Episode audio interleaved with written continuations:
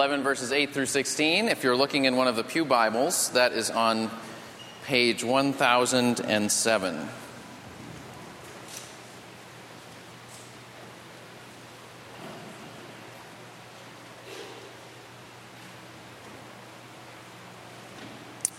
Hebrews eleven, starting at verse eight.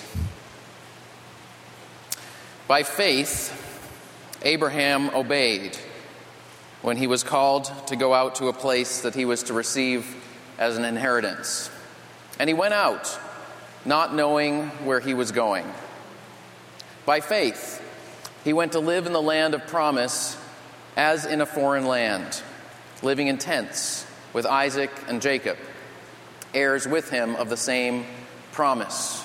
For he was looking forward to the city that has foundations, whose designer and builder is God. By faith, Sarah herself received power to conceive, even when she was past the age, since she considered him faithful who had promised.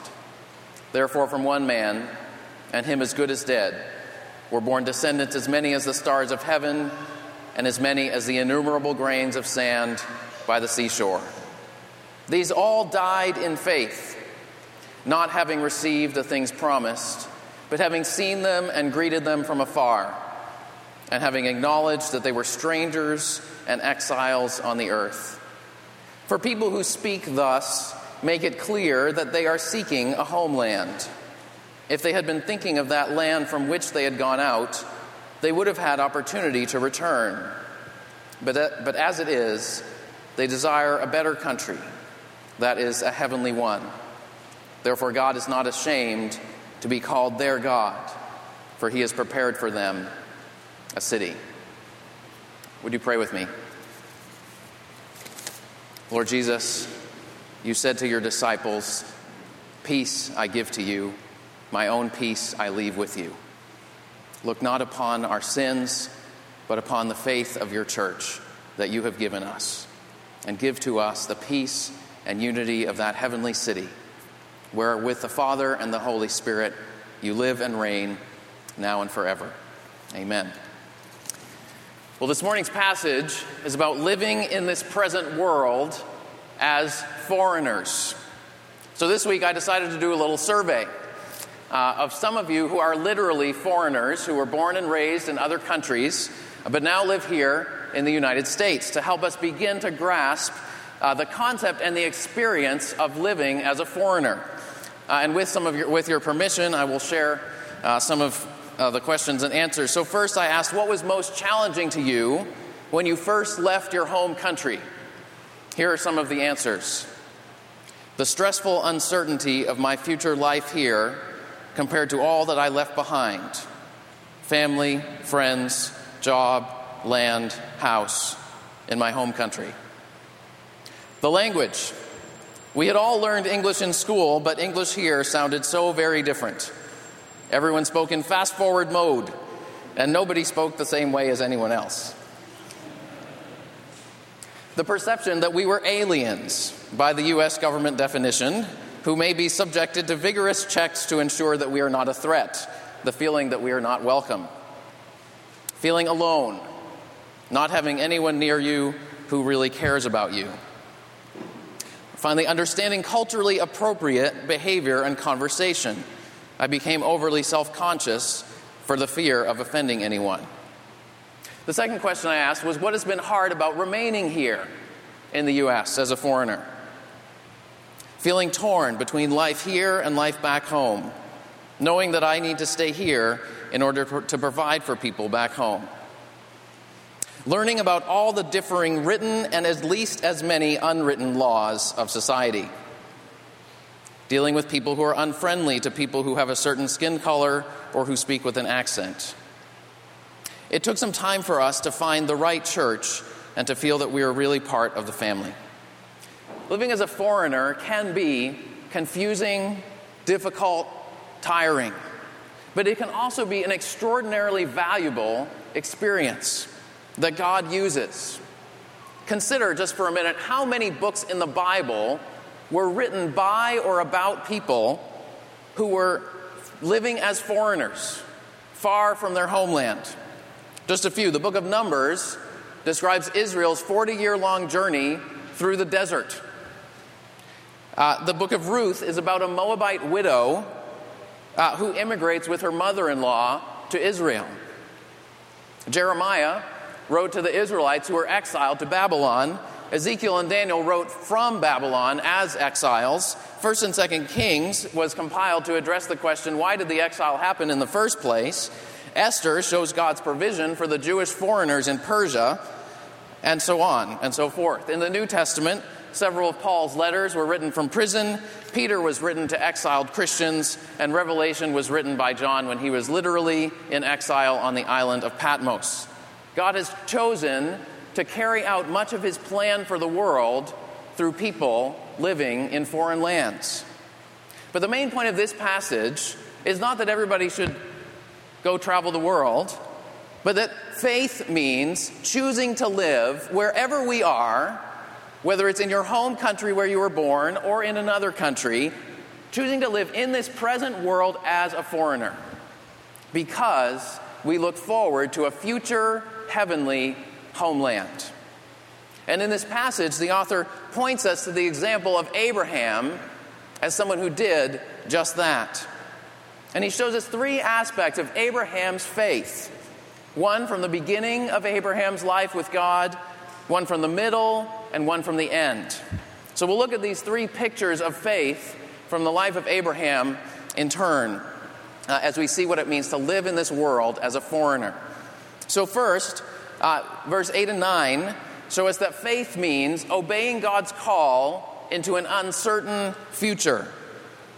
Uh, by faith, Abraham obeyed when he was called to go out to a place that he was to receive as an inheritance, and he went out, not knowing where he was going. This was the beginning of Abraham's journey of living by faith in God. God's call to Abraham in Genesis twelve came out of the blue with no apparent warning. God said to him, "Leave your country, your people, and your father's household." Until God called him, Abraham's life was defined by those very things: his family, his tribe, his homeland. And those were the major sources of identity and security in the ancient world. But God called him to leave those things behind.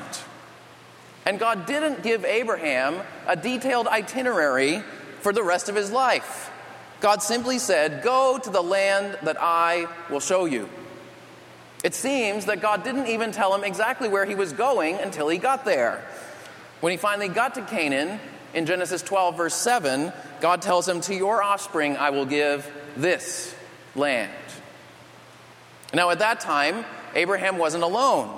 He was caring for his wife Sarah, his aging father, and his nephew Lot, as well as a whole bunch of associated household servants.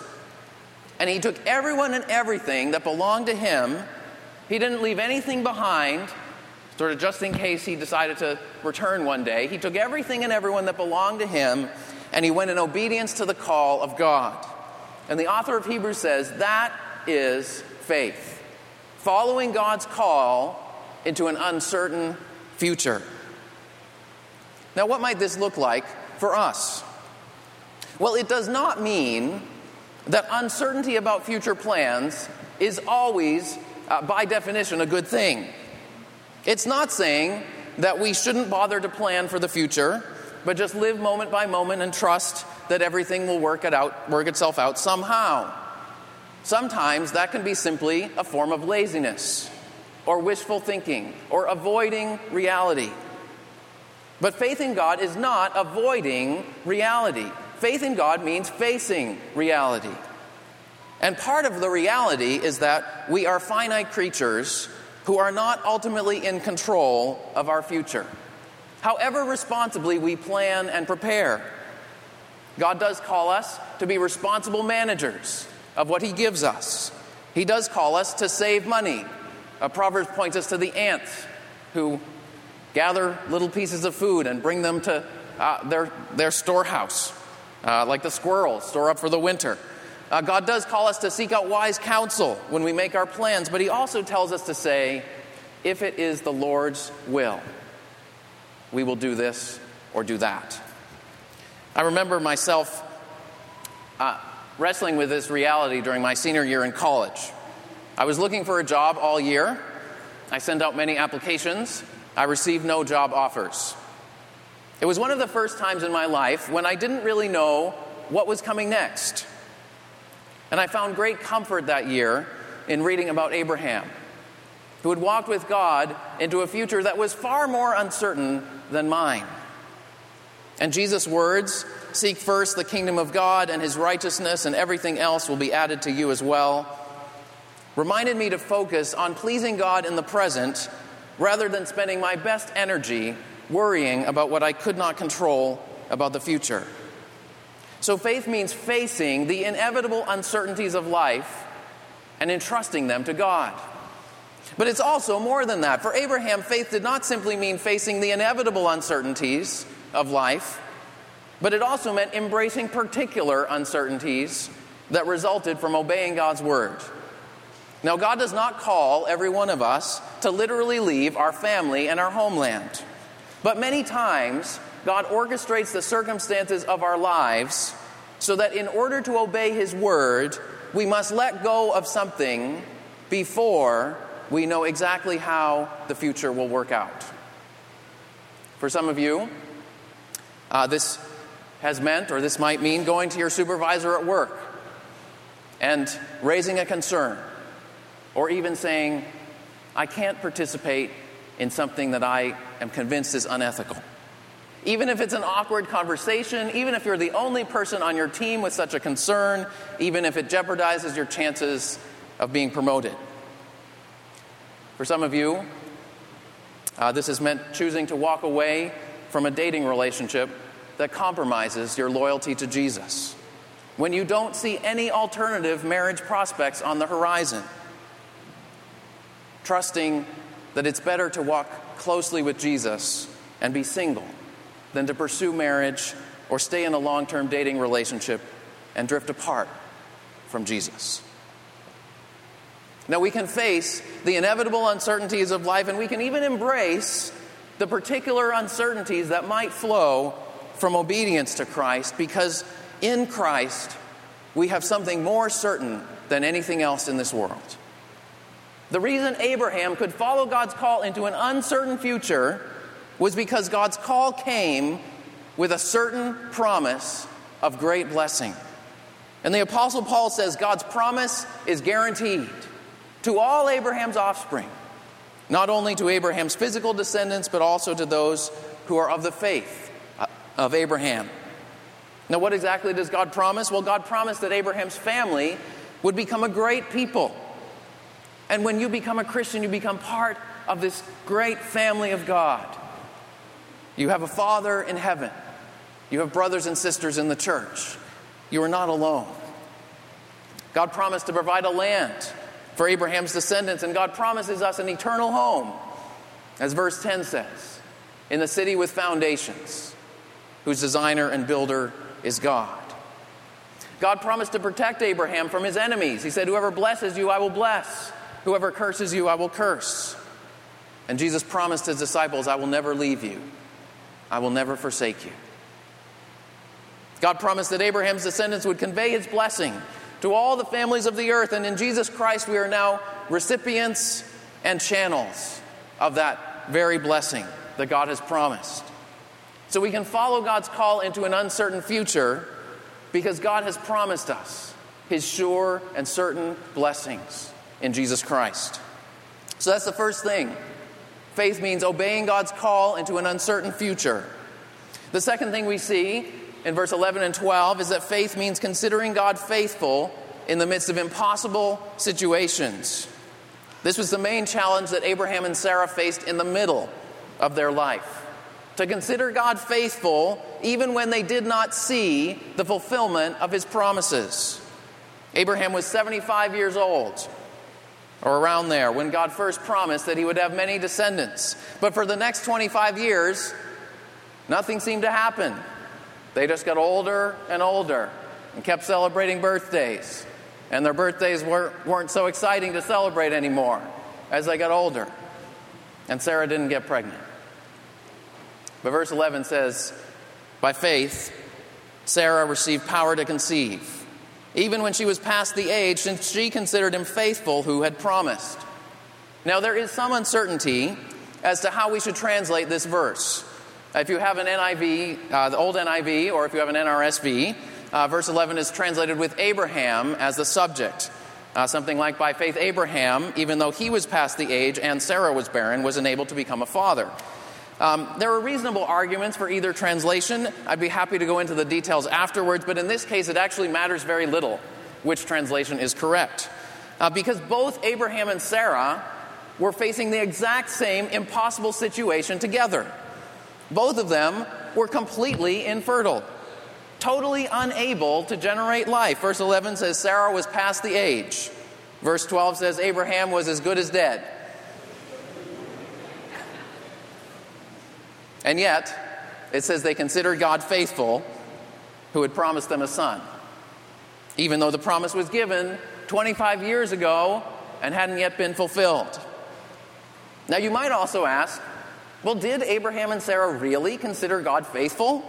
I mean, if you read if you read Genesis, when God told Abraham in Genesis seventeen that he would have another son at the age of one hundred, Abraham fell down on his face and laughed. And in the next chapter, when Sarah, who is ninety, heard the same news, she laughed too. And God said to Sarah, "Why did you laugh?" And she said, "Oh, no, I didn't laugh." And God said, "Oh, yes, you did. I heard you." So did they really have faith, you might wonder? Well, the point of this is neither Abraham nor Sarah were perfect examples of complete trust in God at every moment of their lives. Earlier on, Genesis sixteen, Sarah got fed up with waiting, and she told Abraham, "Go use a surrogate. Go sleep with Hagar."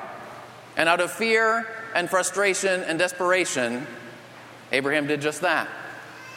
Both Abraham and Sarah had moments, even seasons, of doubt, distrust, and disobedience to God. But in the long run, they persevered in trusting God's promises.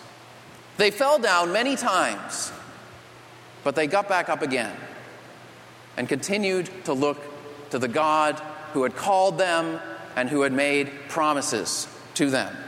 And the writer of Hebrews says that is faith. Faith does not mean that you never fail or you never doubt, but faith does mean that when you fail, you turn back to God and repent. And though you may doubt, you ultimately agree with Abraham and Sarah that God is faithful to his promises. Now, maybe some of you are facing seemingly impossible situations where you've waited for a long time, but you do not see the fulfillment of God's promise. You do not see what you hope for. Maybe like Abraham and Sarah, you feel powerless in the face of infertility. Maybe you long to have children, but it hasn't come to pass. What does it mean to consider God faithful in the face of an impossible situation? Well, there's much that could be said, but let me say three things. First, let me urge you to pour out your heart before the Lord in prayer. Set aside an extended time with your spouse to fast and pray together. Call the elders of the church. We would, like it says in James five, we would love to come and pray with you. You know, I think as twenty-first century Americans who are very active, go do it people, we don't tend to do these things well. Praying, fasting, calling on others, waiting on the Lord. Uh, some other Christians in other parts of the world can teach us about these things. Um, but that's where we should start, by seeking the face of God. Second, seek wise counsel, not only medically but also biblically. The world of modern fertility treatments is complicated, and the medical establishment is not neutral. Most infertility doctors assume a secular worldview that is actually foreign to many of the categories in the Bible. And the goal is prioritize effective results above at almost any cost, including unborn human lives. So be careful not to act out of fear, frustration, or desperation. Proceed with caution and proceed with counsel. And as you seek counsel, you might consider if God is providentially leading you toward adopting. Adoption is not a second best option if you can't have biological children. Adoption is a uniquely beautiful display of God's electing love, God's gracious intention to bring people into his family who have no natural connection to him, who have no natural claim on his love. All of us who are Christians are adopted by God the Father. If you're considering that, if you even just want to learn more about that, read Russell Moore's book, Adopted for Life. It's down on the bookstall. Third, uh, pour out your heart before the Lord in prayer, seek wise counsel, and third, seek to rest in God's promises. God has not promised children to every Christian couple, but God has promised that if we abide in Jesus Christ, if we abide in his word, if we abide in his love, we will bear good fruit that will last. A few years ago, my wife and I went to a marriage conference led by an older couple who had been married for forty years. They said we wanted to have children. We pursued medical treatments to the point that our conscience would allow. We were not able to. We considered adoption, but ultimately we felt that God gave us the freedom to minister to other couples and to other people's children. And they did just that throughout their lives. They sometimes traveled for a year or two at a time to care for aging relatives. They led marriage conferences, traveling many weekends together. In Isaiah fifty-six, God promises to eunuchs, to people unable to bear children, a name better than sons and daughters, an everlasting name that will not be cut off. Some of you, God has called you to be single, either for a time or for your whole lives.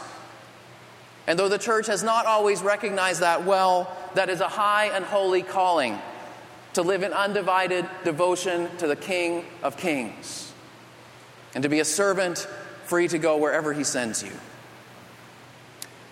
But maybe you aren't longing for children and unable to have them.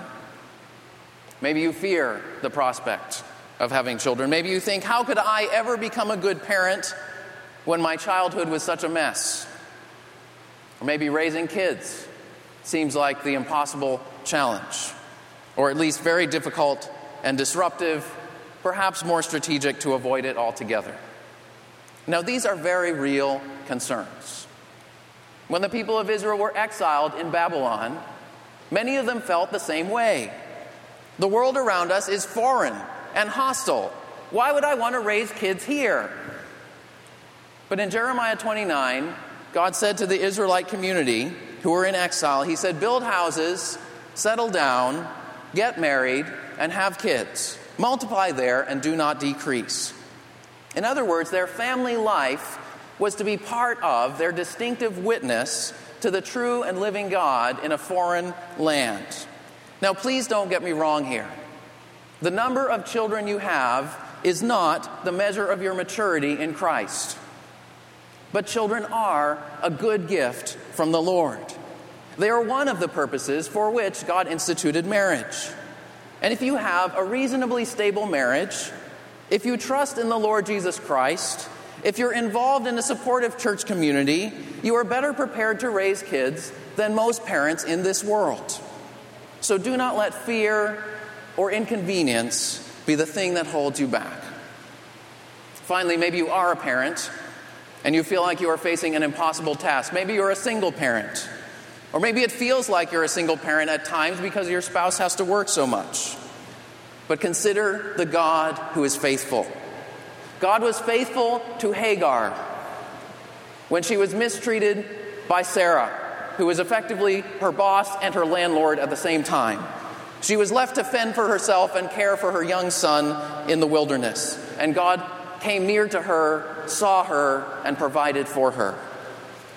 Consider that God is faithful.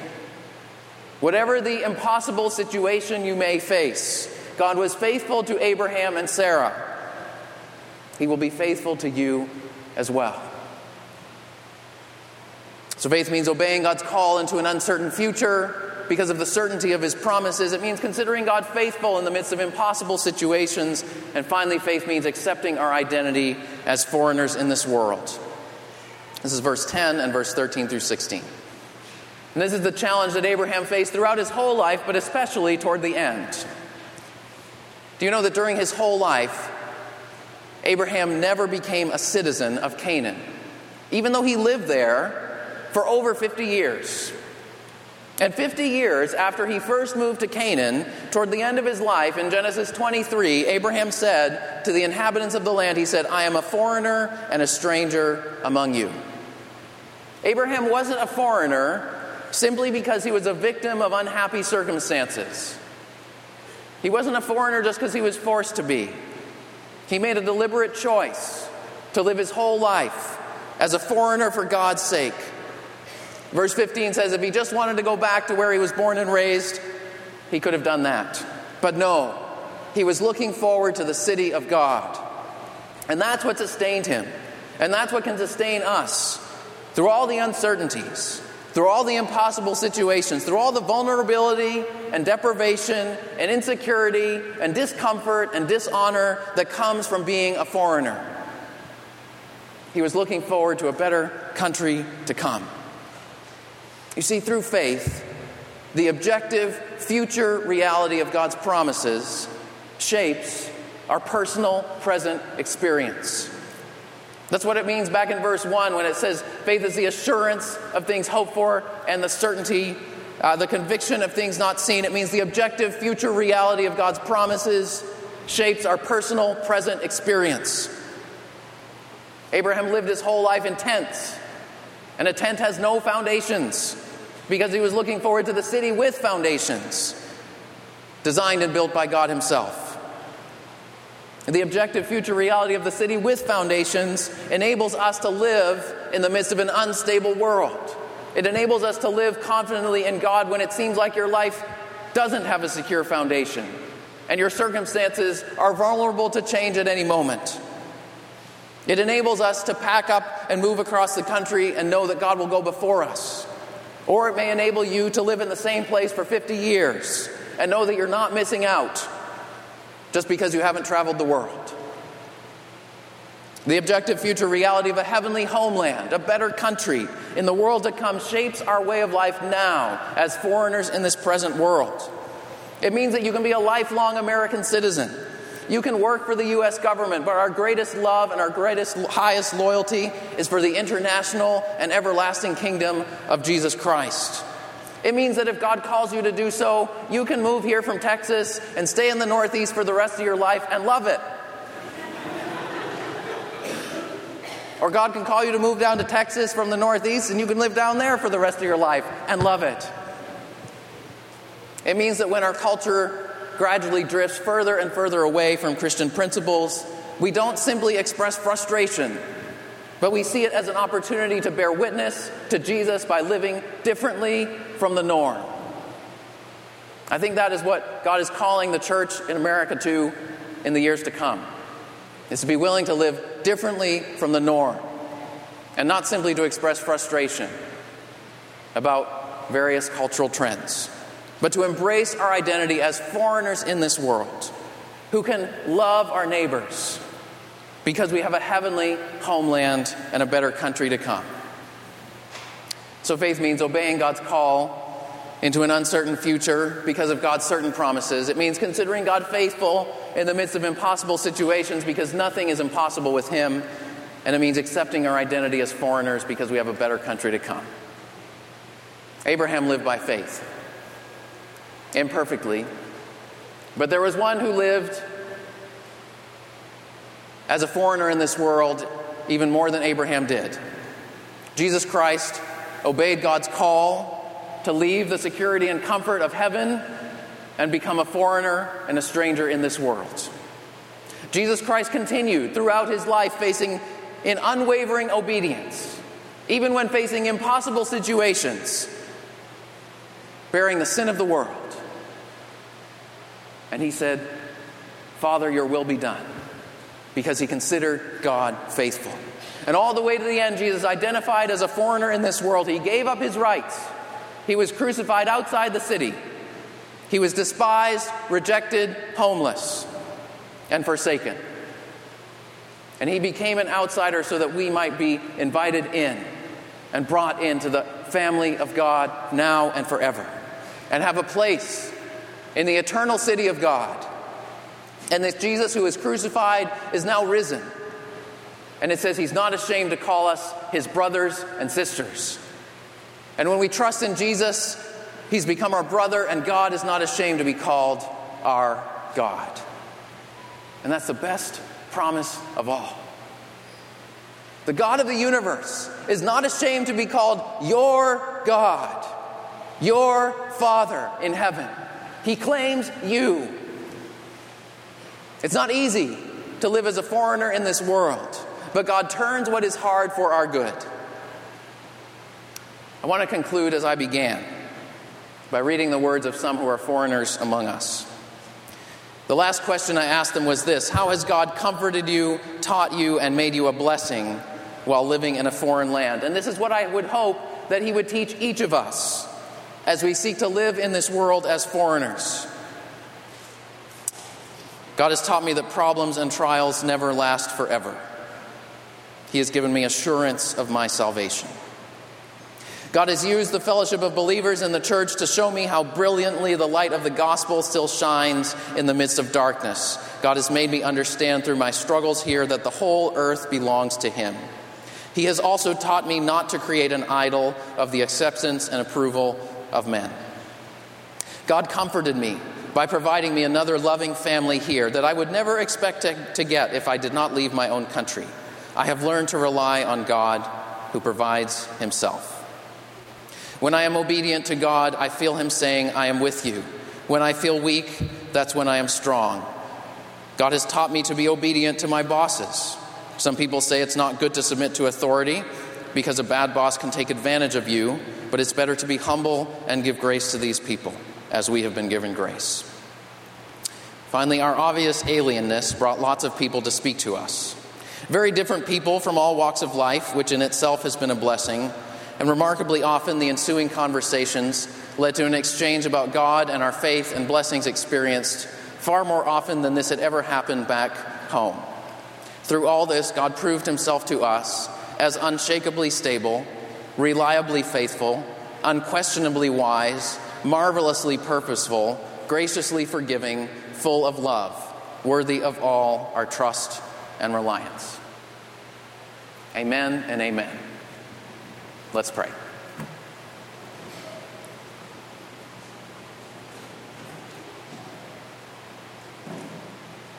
Lord, we thank you that your call to us comes with a great promise.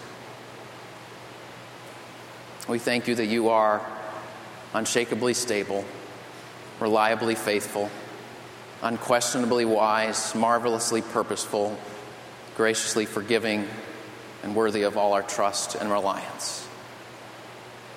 Lord, would you strengthen us to live as foreigners in this world, because we look forward to a better city to come. Strengthen us, Lord, to live by faith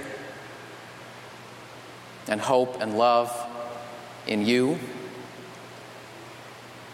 Fill us with your Spirit today, Lord, so that we may be empowered to do that. We pray this in Jesus' name. Amen.